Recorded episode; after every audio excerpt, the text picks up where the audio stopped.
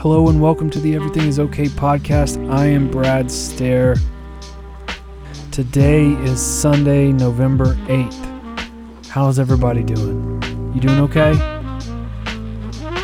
Yesterday was a big day here in the United States. The election of 2020 was called for Joe Biden, and I know that some of you may be excited about that, and some of you may be a little depressed about that.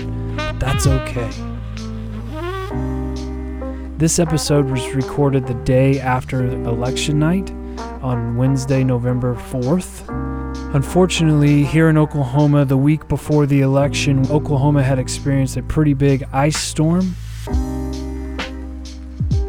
I actually was without power even eight days after that ice storm, so I unfortunately was unable to join the conversation that David and James had about the election. But I hope that you really enjoy the conversation. I hope that you give us some feedback on the conversation. And without further ado, here is the conversation about the election between James and David.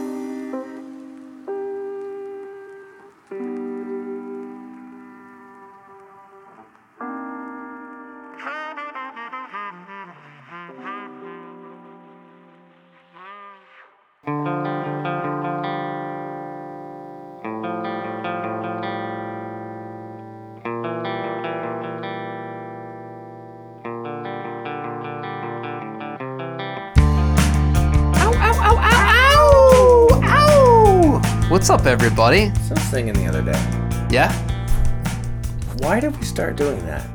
I don't remember. It's been a while. Not a clue. Not a clue. Um, Okay. Did it have anything to do with uh, Meow the cat? Even though it's Possibly. howling. I don't know. It's not even close to the same. I like that um, Meow I'm a cat would be a reason, and I also don't know why we started doing Meow I'm a cat. I don't either. Um, I do need I to do get in a studio and record that with y'all, though. So we need to make that the, happen uh, somehow. Meow I'm cat song with the uh, long meow solo, Meow. Something like that. but just lots of them for a long time. Meow, meow, meow. So, if you are uh, just finding us, uh, welcome. We're uh, Everything is Okay. We're a podcast about the intersection of faith, life, and questions. And um, we don't have Brad right now because there's an ice storm in Oklahoma, and that is a problem. Uh, he has not had electricity for what, a week and a half? Uh, too long. Too long, Um, too long, especially to have a uh, baby in the house. But they did get a generator, so don't freak out too much. And uh, yeah, they're uh, somehow making it. It's Yeah. it's very impressive to me. So, but we miss Brad. He's not um he's not with us right now. Although I'm sure he'll do something in the beginning or at the end on uh, Or in the middle. You know what? Maybe in the middle. Spread your wings, Brad. You Spread you your wings and fly. wanting to do. But uh, we are recording this the day after the election, and we still do not know who the president is. The first election. the first election, Um, right? You know, we still have to wait for the second election, which will be uh, by the Supreme Court. I hope not. I really hope not. Ah, but maybe, maybe so. I mean, Votes are still coming in, though. Votes are still are. coming in. I saw, I saw a video today on Twitter where there's a um, an angry mob in Georgia right now, knocking on. I guess there's some sort of like centralized building or uh, yeah, it's some building that they're counting votes right now, and there's a huge mob out there, like chanting um, something like "Stop the count! Stop the count!" or something like that. And do you know what this uh, building's made out of? uh, there's definitely a lot of glass, but I don't think it's just a glass building. No, I don't. I don't know how that one will hold up. I mostly know straw, bricks, or uh, sticks. Um, Because yeah, they're trying to blow. my- They're trying to huff and puff is- and and blow that building down. most of my knowledge Yeah. is based off of uh, movies from the '90s right? and um, and fairy and fairy tales. tales. Yeah. yeah, Which that I mean that hits right in my heart because we have we have a um, a book from the wolf's perspective. Said wolf correctly. I memorized that book in Did you? sixth grade and had to tell it as a presentation. Really?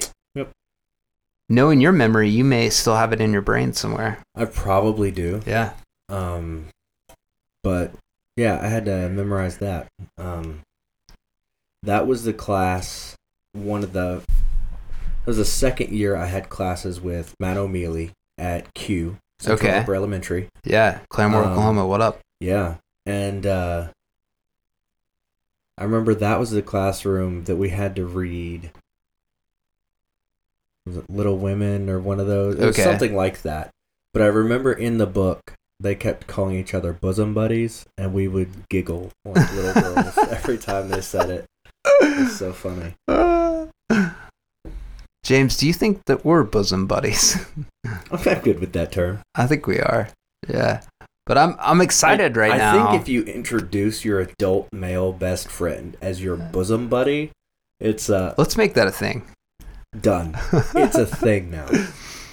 but we're uh We need to change our profile to three bosom buddies. who three grew up bosom together in buddies. Oklahoma. Yeah. We can restart the podcast under under that name. the bosom buddies. The bosom buddies. But spin-off podcast. yeah, I'm I'm really stoked because right now we're inside your brand new studio that you you built by hand, uh, Yeah. piece by piece. It's not done yet. It's not finished, but it's looking super cool. I think Chip and Joanna would approve, but probably give us some feedback on how to make it a little bit more homey. That's true. Shiplap. I Yeah, know is one part. yeah, we do need to get some And shiplap. She would definitely want to take a wall out. That's true. You got to open it up.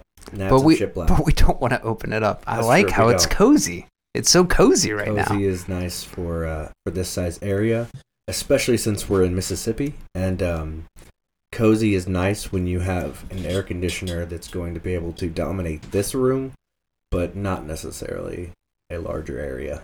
Right. Yes, this is what we're working with, Joanna. Get off of us. Yeah, back off, Joanna. Back off right now. Freaking Um, Joanna. Learn I know. place serious. outside of my shed. You're not, this is not a she shed. This is not a you are not shed. part of this. Uh, Bosom bo- bosom buddies only. we should have a secret knock to get in here. I should just put a sign on the sor- door that says "Bosom Buddies Only." Bosom buddies no one only. would ever break in. That's right. Don't break into that weird shed. Don't you dare! No. Don't you do You that! don't know what you're gonna find in there. I know, and we're uh, we're in a neighborhood right now in Hattiesburg where people do like to break into things periodically. So They do. we need to scare them off. Maybe we need to get like a freaky looking yard gnome or definitely some signage that says "Beware of the bosoms." Yeah, you have to make sure to lock your cars. I had somebody uh, in my van um, a few weeks back. And they were not invited. Um, they didn't find anything, which is funny because there was plenty in there for them to find, but they didn't find it. Instead, I knew someone had gone through because I got in and it smelled like they hotboxed my van. oh, are you sure it wasn't Lacey May? So- um, so I got in and everything smelled pretty heavily of weed, which might be why they didn't find anything. uh, Um, yeah. But Or they were just looking for snacks, and you just yeah, you had true. zero snacks in there at some the time. snacks. when we were uh, when we were talking earlier, we were thinking about all right. So we don't have Brad. How can we make this episode fun and give a little bit of a maybe some biting commentary on what's going on in the states right now, but also try to find common ground since that's really what we're trying to focus on in these next couple episodes of how do you communicate with people um, who may be in a completely different side of the world um, either physically or uh, politically or religiously. Um, and then we we we got this idea, and it came from you, James. It was what movie or show did you watch as a child that, thinking about it today or rewatching it, you were like, hmm, that's an interesting message that it's bringing to the table, or wow, that's problematic in 2020. And I thought it'd be fun to kind of reflect a little bit on that. And uh, before you before you start, because I know you have a couple good ones. Um, Rocky loves Emily. Hey. Rocky loves Emily. I was thinking about Three Ninjas on the way up here, Tum and Tum. dude, What's Tum Tum doing now? I want to know what he's doing. Let's get him on the podcast. Dude, maybe he's hanging out with JTT and they're running a Waffle House. I don't know. I don't know. That is a shout out to an episode a long time ago, so most people have no idea what I'm talking about, but they should. they remember. So look it up. But I was thinking about the three ninjas and how my brother and I watched that movie easily 50 times, probably more. Like it was such a great movie for a kid. Like I loved it. And then I was thinking about how has that how did it like change my maybe view of how to socialize or like what boys and girls do and because we were super young when i saw it yeah. and i remember always being so deathly afraid of girls or afraid to tell anybody if i had a crush on a girl or talk to my parents about it. Like it was just something that like i don't know i felt weird or embarrassed which is such a strange emotion to associate with that but maybe maybe i'm not alone in that. But i was thinking about that song where they're like mocking rocky for having a girlfriend. Yeah. And i'm wondering if it had nothing to do with like my church upbringing or the way my parents um, interacted with us. And it actually had everything to do with three ninjas. Like because i watched that movie so many times did i like secretly tuck in my heart that i should be embarrassed if i have a crush or if i have a girlfriend and i should like keep that away from my buds or keep that away from my parents because they're gonna mock me and sing a song about how i love somebody what do you think man I think that movie cut you a lot deeper than. To- I don't think. I think it's were like, possible. Man, I think we're gonna have anybody go through like an existential crisis? yeah, Because uh, because of these little boys. Um. right. I I don't know. Yeah. I don't know. But uh, yeah. I I, feel like they probably were like, you know what, this is pretty safe, um, because we're basically just going to, um, cut and paste, um, parts of other movies, like the guys breaking into the house and them setting up little traps around, um, or the bicycle chase. Let's just take uh sections from E.T., Yeah. Home Alone, and Absolutely, various movies, and yeah. just put them all together with little kids kicking people. And um, Karate Kid. I mean, Right, like you're right. That that movie did steal a lot, a whole lot. and it worked. Yeah. because we wore out that cassette tape um, or that videotape, no doubt. What are you looking up? Um, so his name is Chad Power, Okay, Tum Tum. and he uh, he did a lot of work in the '90s, but then kind of bowed out. He, uh, you know, I mean, once you've played Tum Tum in a trilogy, um, that every child. that's has I mean, that's your uh, that's your opus. Yeah. and um, there's there's nowhere else to go in No, acting. except for down. You, defeated acting. yeah. Um, now as- you're doing as a like, Popeyes Sweet commercials. as a ninja with a sweet tooth. so he uh I guess he moved on. Uh he play he is a he's a coach for a high school football team apparently. Um, he played football for California U- Lutheran University. okay. He was only active in acting for 91 through 95. Um, so I wonder if feel he was like we just of. need to uh, call up Camarillo High yeah, and be like, we need to talk to Chad Power because uh, we need a little tum tum. we do need a little Tum Tum. We need him on the We need tum podcast tum time. You know, soon. you don't really get over being an infant. You know, they need tummy time. We need tum tum time. It's uh, just the way it works. I love that movie. I love yeah, it. it's So- uh, it is funny looking back on um on all these different movies and realizing through the silly nonsense that was 90s movies like what's actually going on like uh for um Mighty Ducks. Amazing franchise. Was the best right? It was talking about poor kids who don't have opportunities in life because they don't have enough money um and basically are off unsupervised all the time because their parents are all having to work to try to make ends meet and can't afford any hockey equipment. And so someone gets a DUI and community service is go be with children, which is insane. That's the whole premise.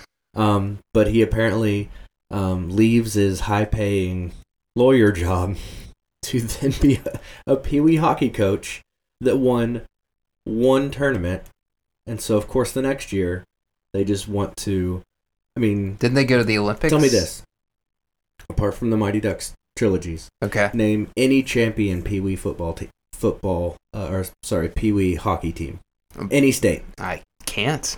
So, why is it that apparently the whole country knew about this group, even into the world? Because Iceland already knew about them and was uh, Right. pretty intense in the second movie. Um, but the whole thing is just super weird. They're not good at hockey. Um, I'm gonna have to go back and watch that. it's it's interesting. Like you're saying, like the the actors didn't even try. It seems like No, so uh, let's say Mighty Ducks two. The people that they bring in, I don't know how familiar you are with these movies, I'm not. but they add a um, a guy who's a speed skater, um, and is dominant. Except he can't stop That's right. for I the Olympic guy, team. Yeah. They have another guy who's just an ice skating cowboy who likes to show off and loses the puck quite a few times because he likes to dance around with it. Then you have um, figure skater because why not? I mean, apparently none of the kids from the absolutely dominant team that the Ducks managed to barely beat in the first movie Right. were good enough To make the Olympic These team. people that were outstanding Right. Instead, they had to get a figure skater, um, and then the uh, the Bash brother who uh, like was just supposed to be big for his age, um, but then ended up being in Rent and Newsies. Shout out to Dean Portman. That guy was uh, awesome. Dude, and you just- also was in those. I love that Um, you just dropped the name Dean Portman without hesitation. well, Like, Dean Portman was his Mighty Ducks name. Um, just like uh, no matter what other roles um, Charlie has, he's always Charlie. mm, Um, Mighty Ducks was uh, pivotal for all Yeah. of these people. not even- Dawson Creek. No, Yeah. no, of course not. Um, which you know, even heavyweights. Remember that movie? Yes. That kid was in With the first Ben one. Stiller. Yeah, Yeah. the main kid and that was one of the in the only the first season. He wasn't good enough to make the Olympic team. Um, I know too much about Mighty Ducks, but You do. We have to Um, shift. yeah. I'm just I could talk about Mighty Ducks for a long time. But it, the whole thing is basically weird premise. It is a weird premise, but it's also a very hopeful story, though. That that randomly, if you're in a cinema universe, you can be swept up by this ex-lawyer and yeah, who's not a good coach? who's not a good coach. He's gonna abandon you as soon as possible? You're gonna learn that it's it's possible to dream. It's possible to have other people buy hockey equipment for you. as long you. as you uh, make a point to never change, even as you grow up, never accept that there's another coach. Never accept that you're playing for a team that isn't the Ducks. You have to take it over and still shift the entire name of it to the Ducks for the school. Yeah. Uh, it's super weird and pouty and all of that. It's weird. All right. So the Ducks. There you go. Mighty Ducks talk. Um, but then uh, Ace Ventura was another one Oh that I thought of out of nowhere the we other did. day. We did talk about this earlier. and as soon as uh, as soon as that movie came up, like I remembered so much from it. Um, and was asking my wife if she remembered the end of it, where um, the big reveal is that the um, like beautiful female cop detective lady who uh, you know uses her sexuality as power and kisses everybody and does all these things. Right. Um, that she's actually um, the former kicker for the Miami Dolphins and has transitioned. Um, and they show this by stripping her down to her underwear and turning her around and showing that she has got a penis strapped to her, Right. like strapped to her leg so it's not visible through her dress. And all of the police that are there start throwing up because apparently she's kissed all of them. And they are, there's like just a whole montage of them being sick and throwing up. And when Ace Ventura realized that she was trans, he took a plunger from next to a toilet and plunged his own face. And they were all completely appalled and willing to do very disgusting things to to uh, to get rid of the fact that they kissed somebody. right. Um, Which is definitely a testament to the time when that movie was made. it is. No doubt. Um. Yeah.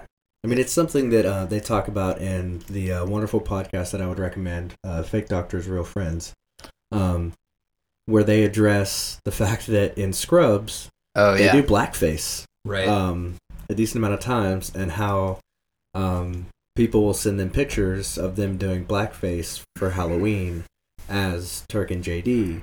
They're like, no, Don't do that. You can't- Don't you do can't this. do yeah. that. Um, and that you know things that weren't that long ago that we just saw as acceptable. Yeah, I mean, we've talked about this before, Things. but uh, all of us used to say that's gay, like constantly. Right. Like we use that word all the time. Right. Um, and then we learned that wait a second, maybe that's not a word that we should use as a derogatory term. Right. And then with new information, we actively shifted our language um, in order to be just considerate, right? Yeah.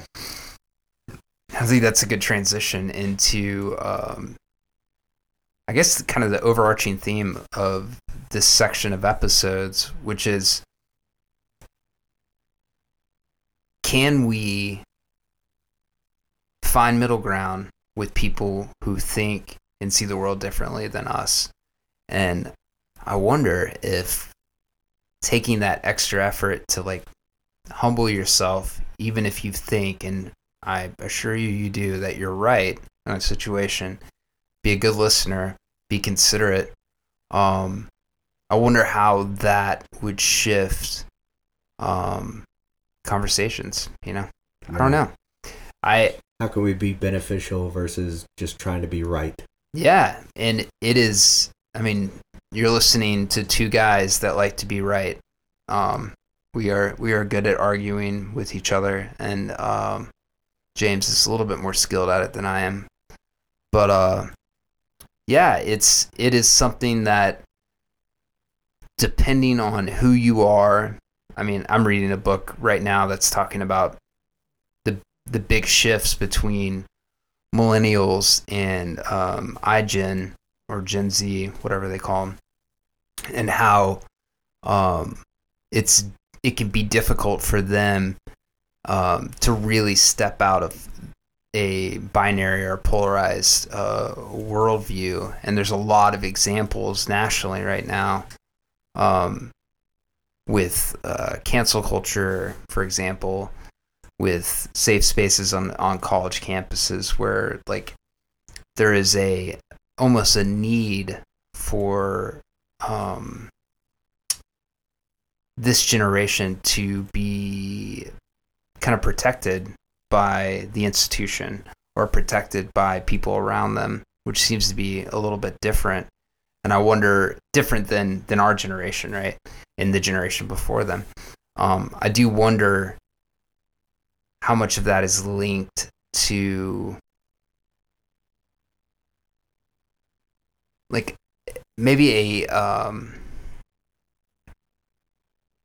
not a fear, but a lack of skill to go into the gray when it comes to conversation, to go to try to find that middle ground or try to find the nuance.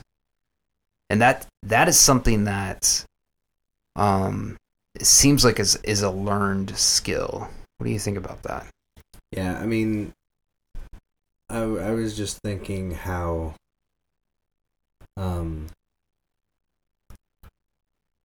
so much of of our childhood. You remember the um, the shirts and stickers and everything. The no pain, no gain Oh yeah. was so big in the '90s and, and that kind of stuff. Like that kind of stuff was big, um, in our generation, and I feel like ours was kind of the last generation that um.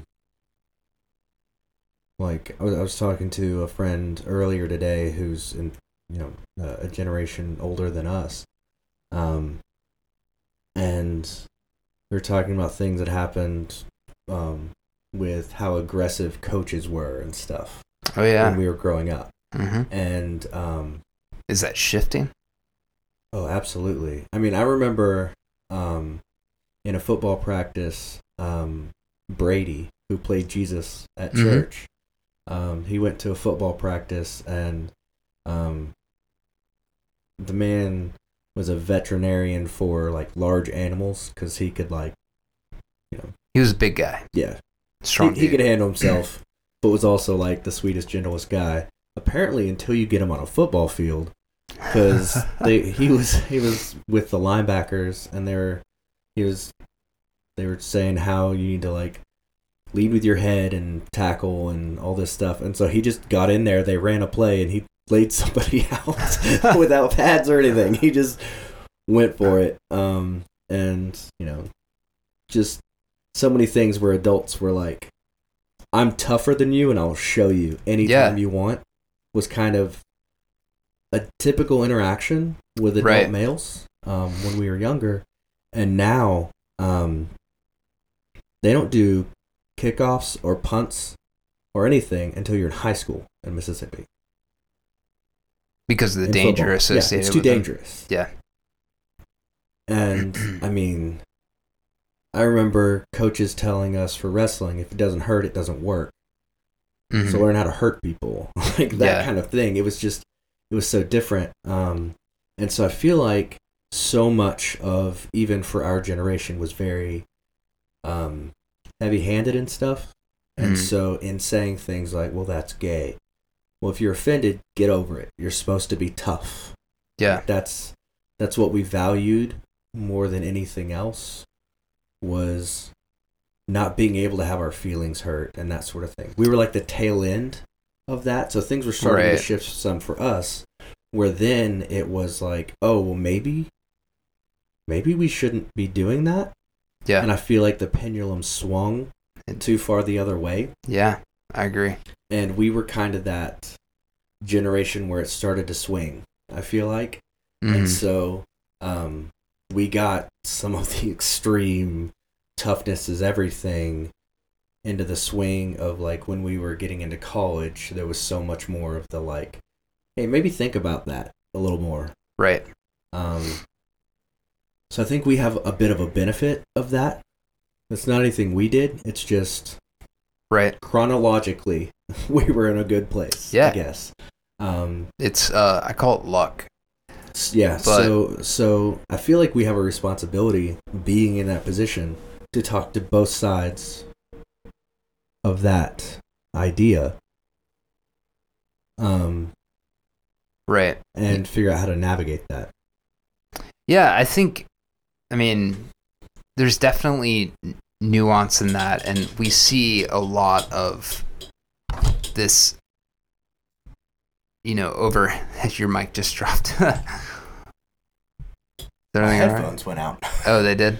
Yeah, I can't, Oh, can't hear us through it. all right. Brad, you're welcome. Cut this. Can you hear fine? Check, check. Check, check.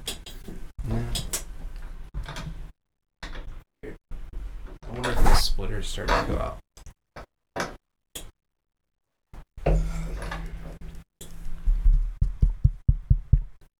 That's weird.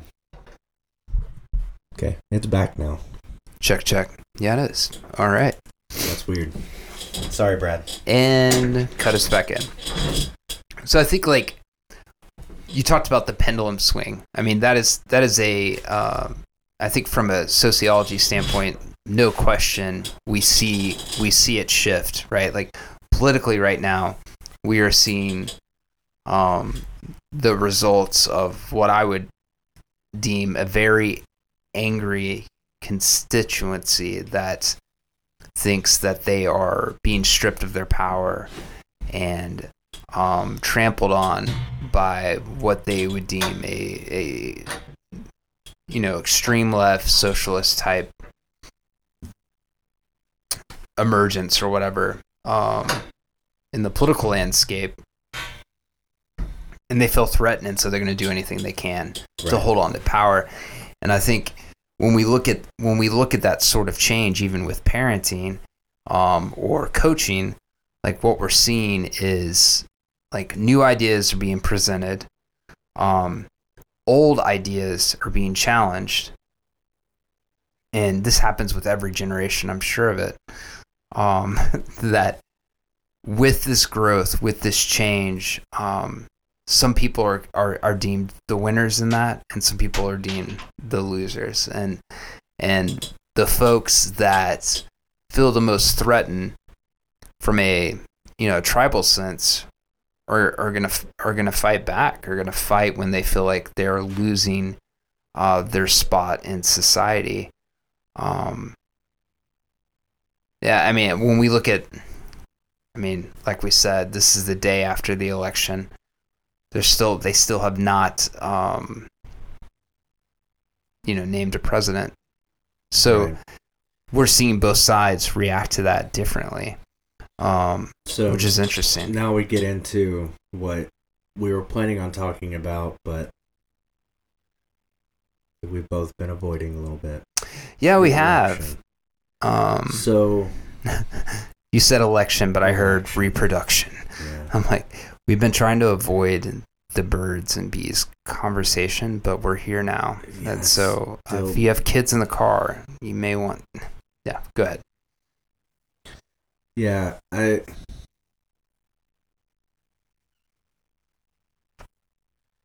I'm just disappointed with this election. Um, and I get um, with with a lot of the ways that people know I believe and that sort of thing. Um, I get it's easy to make the assumption, and a lot of times I guess it would be accurate that um, I'm disappointed because Donald Trump is close to winning. mm-hmm. Um, but um, I'm disappointed in both sides Mm-hmm. because I feel like um, both sides have become the caricature that the other side accuses them of being. Um, and it's painful that it's this close because um,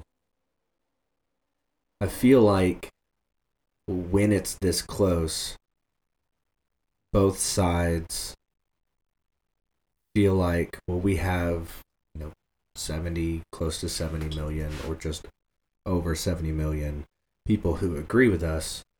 So let's not change anything.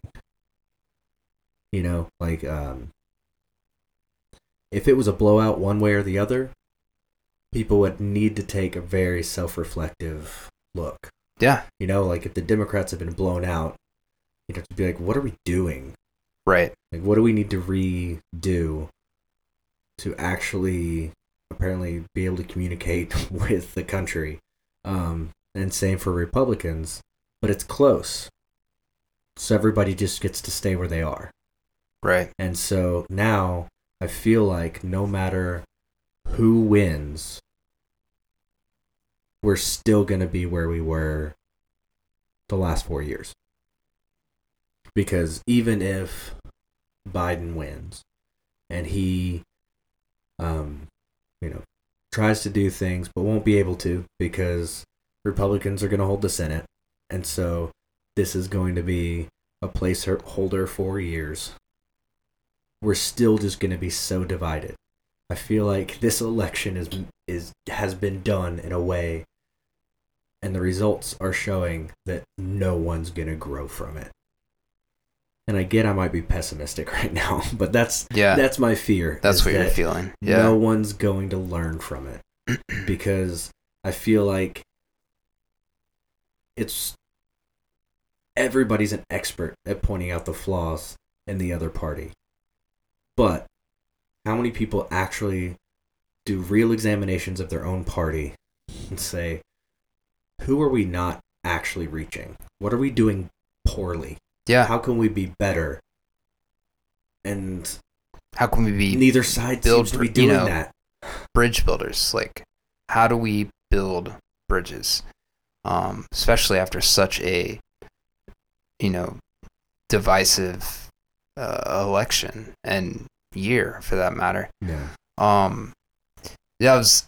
I told you earlier about uh this guy Sam Harris who has the the Waking Up podcast, and he he had posted an episode. Um, I guess the day before the election, and it was he usually interviews somebody on these podcasts, and he's a like a neuroscientist and philosopher and atheist and um, really deep thinker. And he was kind of reflecting on the last several years of the Trump presidency and how he couldn't figure out why Trump was being so successful. Like he had, you know, read the articles of, of and talked to. He had guests on that were like pro Trump, that were Republicans.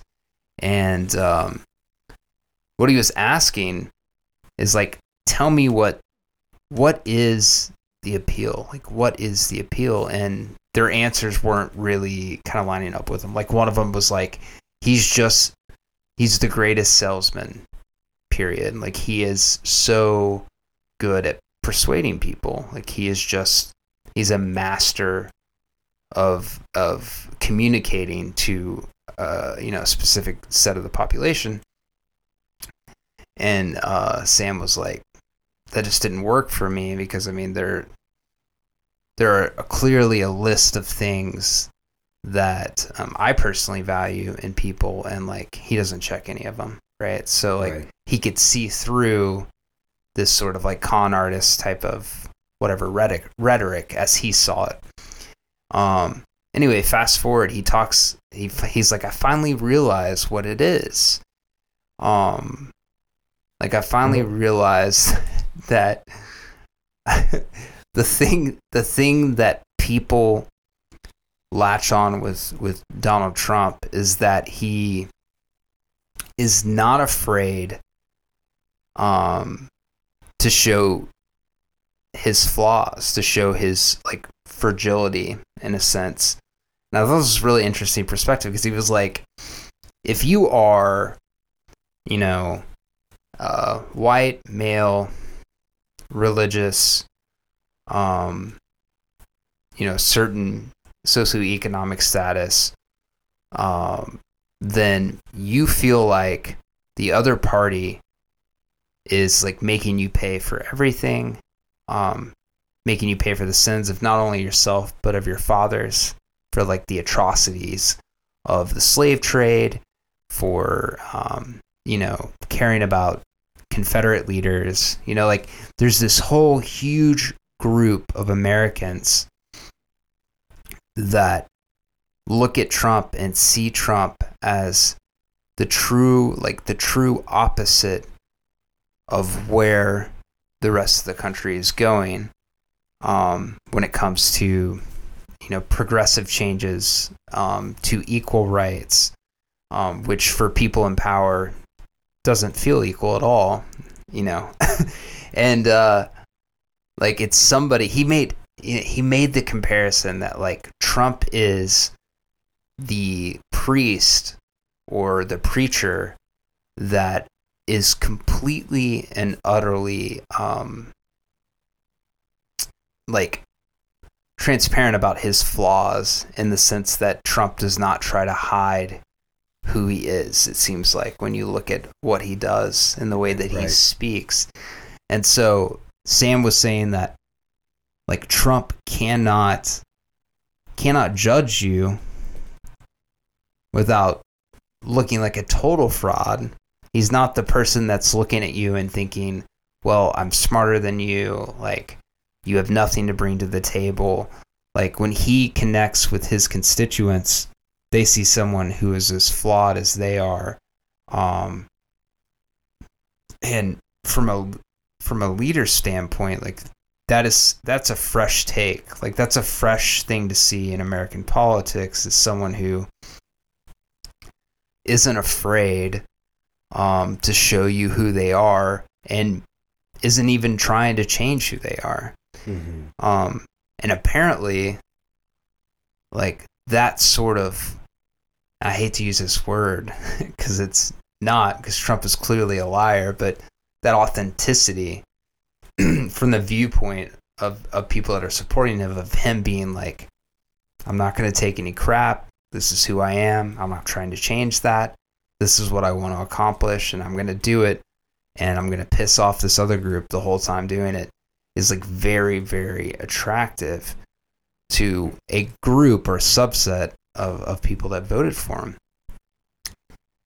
and i was thinking you today reference um, john wayne Yeah. and john wayne's legacy Right. and how you're reading a book right now or just finished a book that kind of reference this like maverick this hyper masculine this um, sexually explicit type of of male that goes and gets what he wants when he Right. wants it I mean that that's for sure part of it. Um, it, as it talks about John Wayne, uh, the book is Jesus and John Wayne. Great book. Um, I would recommend it. Um, and it talks through um, how how America has um, fallen in love with the idea and idolized and been willing to sacrifice everything that um used to be so dear. Like the idea of morality being super high on things and certain certain things they wouldn't cross you're willing to when your view of masculinity is so important. And Donald Trump was the manifestation of what masculinity ended up being defined by. And it walks through um, a lot of how that came to be. Um, and and I was just thinking about how how difficult it is that um, there's a lot of books on and books and podcasts. I've listened to a lot of things on um, should Christians vote for Donald Trump? Should they not vote for Donald Trump? Debates. Um, how can Christians um, sacrifice all these things and vote for Donald Trump? All of that sort of thing. Um, I think a better question is um, why why can the other side not appeal? Because I feel like there's been a lack of of questioning that. There's been a lot of um, accusing the other side of being bad Christians or whatever, instead of saying, "What are we doing wrong that someone like Donald Trump would appeal?" hmm Um, and I feel like we've lost the ability um, to look across the aisle and look at people we disagree with and say, what can we be doing better?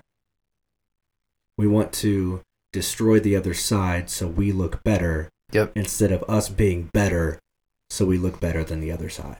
Yeah, I mean, perfect example is the easiest way to to get likes on social media right now is to bash either Donald Trump or Nancy Pelosi, you know, depending on your Right. whatever political perspective and like trash them, like you will not get a faster reaction from your little cone of influence.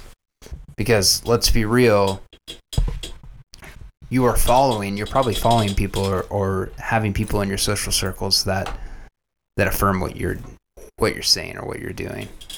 Um, like it's the the classic like echo chamber effect that happens uh, so often for so many people when it including myself like i have to fight it on twitter um where you're like you know i'm not I haven't had a great day but so and so just did something really stupid let me make some like funny quip and get some likes you know Right.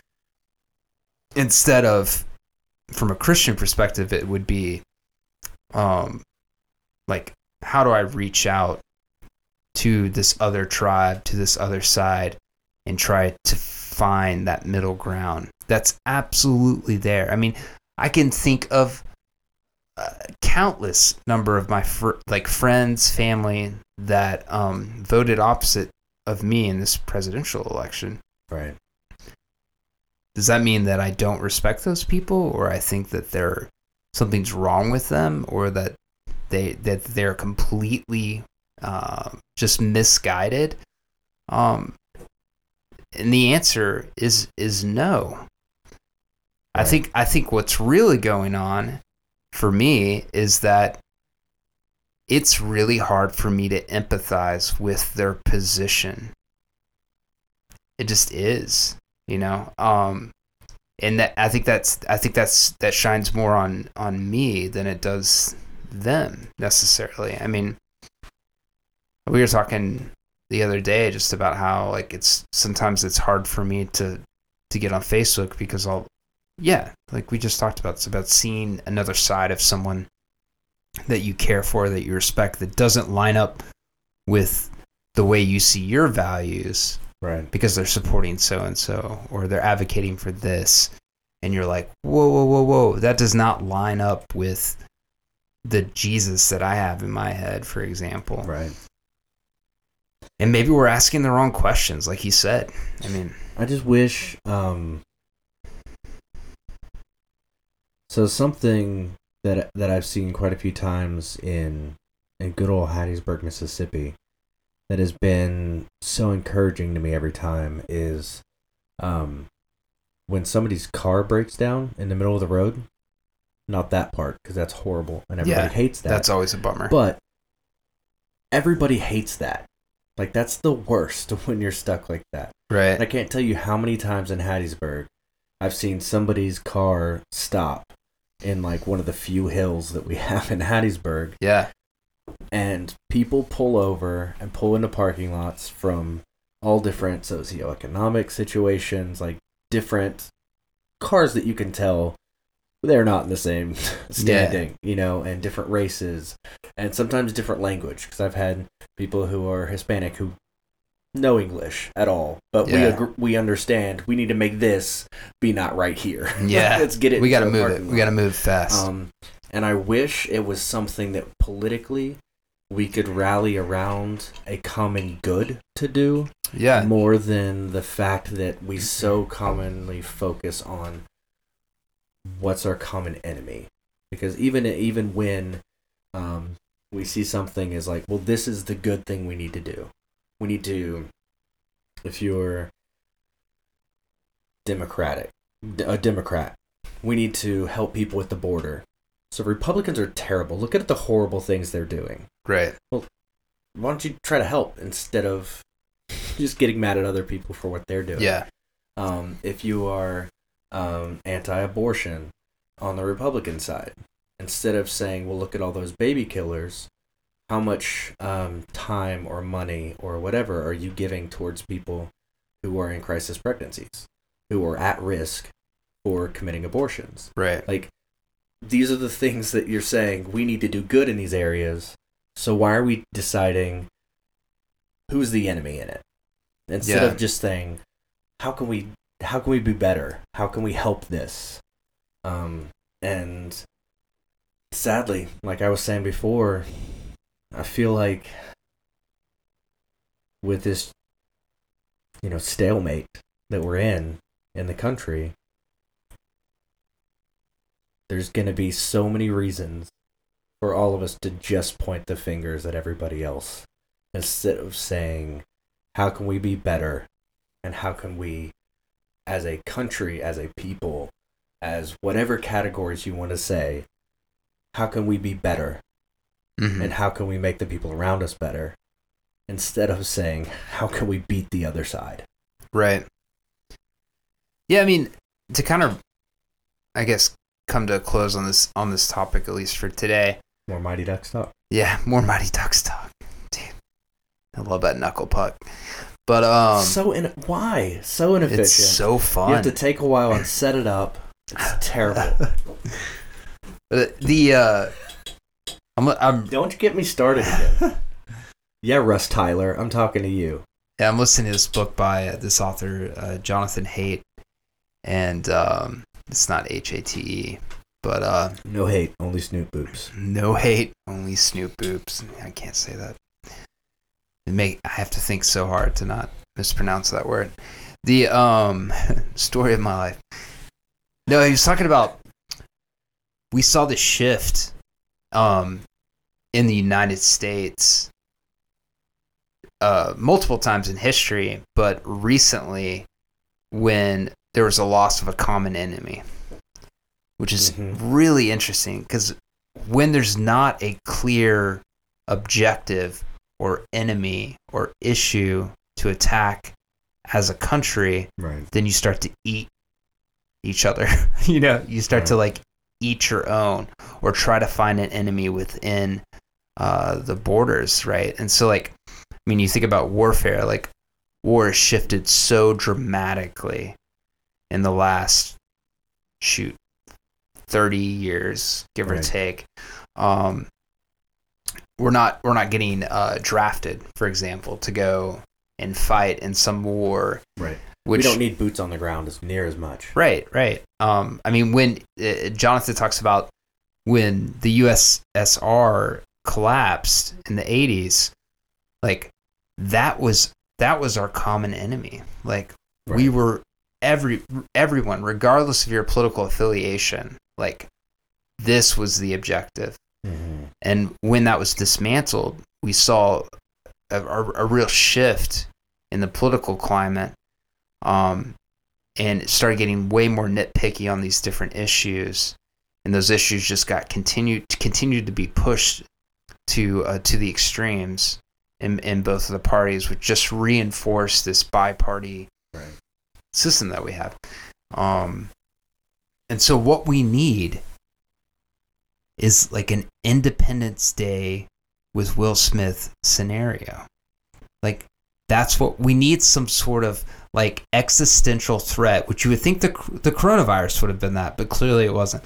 Um, some sort of like global existential threat for for these countries, for these political parties to come together, to cross the aisle and defeat the aliens or, or like insert So- whatever whatever issue it is. So here's my my thought process on kind of what you're talking about. Um, as war shifted during World War II, our soldiers saw more horrific things than most people can imagine. Right. Um, but then there was the transition from war to home, where you were on ships, you got to decompress with people who had gone through it, that Mhm. sort of thing. Um, and so there was a transition from war to not war. Um, And it wasn't like six hours. right. Yeah. you don't and now you jump on a plane and later the same day you could have just you know been fighting somebody and watched your friends get blown up and then be laying in your bed next to your wife Right. um, and we've seen how much trauma happens from not being able to come down and not having a way um, to have that happen um, and i feel like the tensions that happened with the Cold War, with 9/11, this sort of thing, where everybody in the country was on high alert. There were enemies everywhere. You got to be watching out for the enemies because they're all trying to get you. There was this perpetual threat, Right. and we were all looking for the threat and never got to come down. And we just redirected who the threats are to where now, I mean, so many of the arguments, it feels Cold War. Like, well, they're communists, they're socialists, like whatever. Like you're looking for those behind everything, everything that want that the Democrats say. Well, they're just trying to be socialists. Right. Well, or it's some sort of cabal, right? Right. Like it's there's some secret enemy right. that we can't see. It's the elites, and, And I feel like we've had um a resurgence of those threats, like you're talking about, where there was Cold War, then 9/11, and that sort of thing. That th- we keep up this thing where every once in a while we have a new threat yeah, that you need to look at. Anybody around you might be that person, right. and so you're always on on guard for it. And it, I feel like it manifests in our politics that we're still looking for those threats yeah, instead of and how funny that the threat is here. It's called the coronavirus. Like, why why couldn't Right. both sides come together and work to defeat that? Like, it's so surprising to it me. shows how how laced mistrust Yeah, is. That you know depends on who you talk to to whether it's a real thing to whether it was manufactured and given to us whether it was 5G that did it. Oh You know, my there's- god, yeah, there's so many different things that are all revolving around mistrust. And i mean can do masks work? Are they hiding the uh, antidote to this until after the election so they can get the vote you know there's so many Right. things right like there's theories from both sides about the horrible things that the other side is doing yeah, and so somehow we are have gotten to a point where we are so mistrustful that our existential threats are just a tool of the other side. yeah. So how do how do we land this plane? I don't know. I think the plane's just going down. it's on fire. That's what it feels like. where's where's the hope though? Where where's the hope?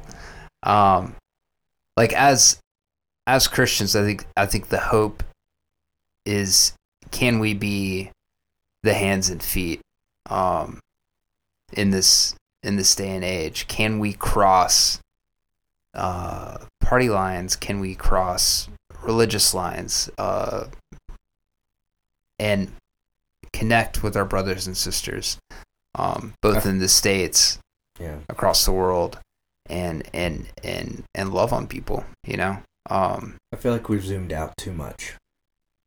I feel like the hope comes in um, as people zooming in and actually having personal interactions with people. Right? not I read this article on Twitter about people in or in Oregon and you know Antifa that's up there. Right. Well, they're not. They're yeah, you're right. They're up there. They're not going to get you in Mississippi. Let's let's instead oh, that's what you think, man. actually have interactions with people here. Let's care about people here. And get to the point where when somebody starts to talk about people in whatever group you're in, you can say, even me, Mm. and you've loved that person well enough that they have a hard time Yeah. making those broad generalizations anymore because you've loved them well, even though you fit into those categories. Right. I like it. All right, bye. Bye. See you later. yeah. Meow. So, um, yeah. To wrap up, we're uh, we're still doing this thing. You know. Um, What's happening? let me look in the camera and say hello to you. Let me break the third wall. Um, but Hello. straight up review us on Apple Podcasts. It's so easy, it's so fast, and it it, it helps people find us. And um, give us five star review. Uh, leave some comments, and uh, we may even share it. Um, also, we got our Patreon. What up? Patreon.com slash everything is okay. Record soon with my brother. That we Sweet. will be hopefully putting up on there. Yeah. Um, we've gotten um, several of our ideas for episodes from our uh, Patreon listeners and just from people reaching out. Um, we would love to connect with you in our community on Patreon. So, yeah, check that out and um, tell one person about our podcast. Um, yeah. Share the love. So, I guess with that, we'll wrap up. I'm David Meggs. I'm James Eisenhower. Everything's okay, people. What? What?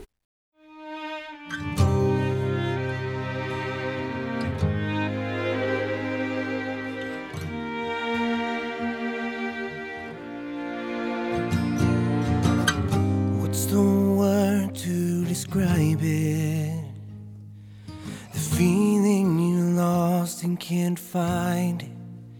And where's the time and place that it was last seen?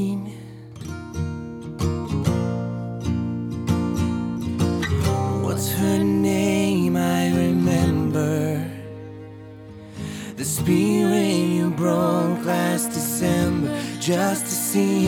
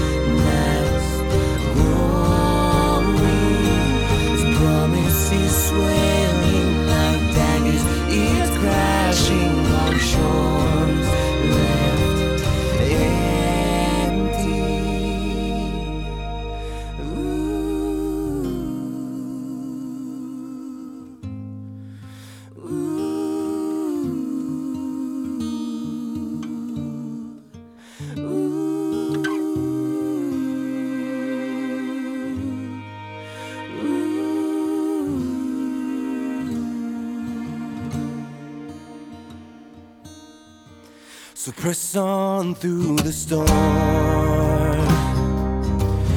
We've been pulled down before, drew in our lungs, and there was peace in our death.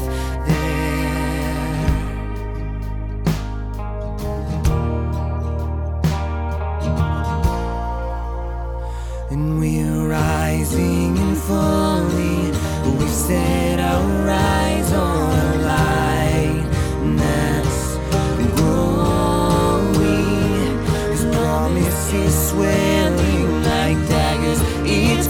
crashing on shores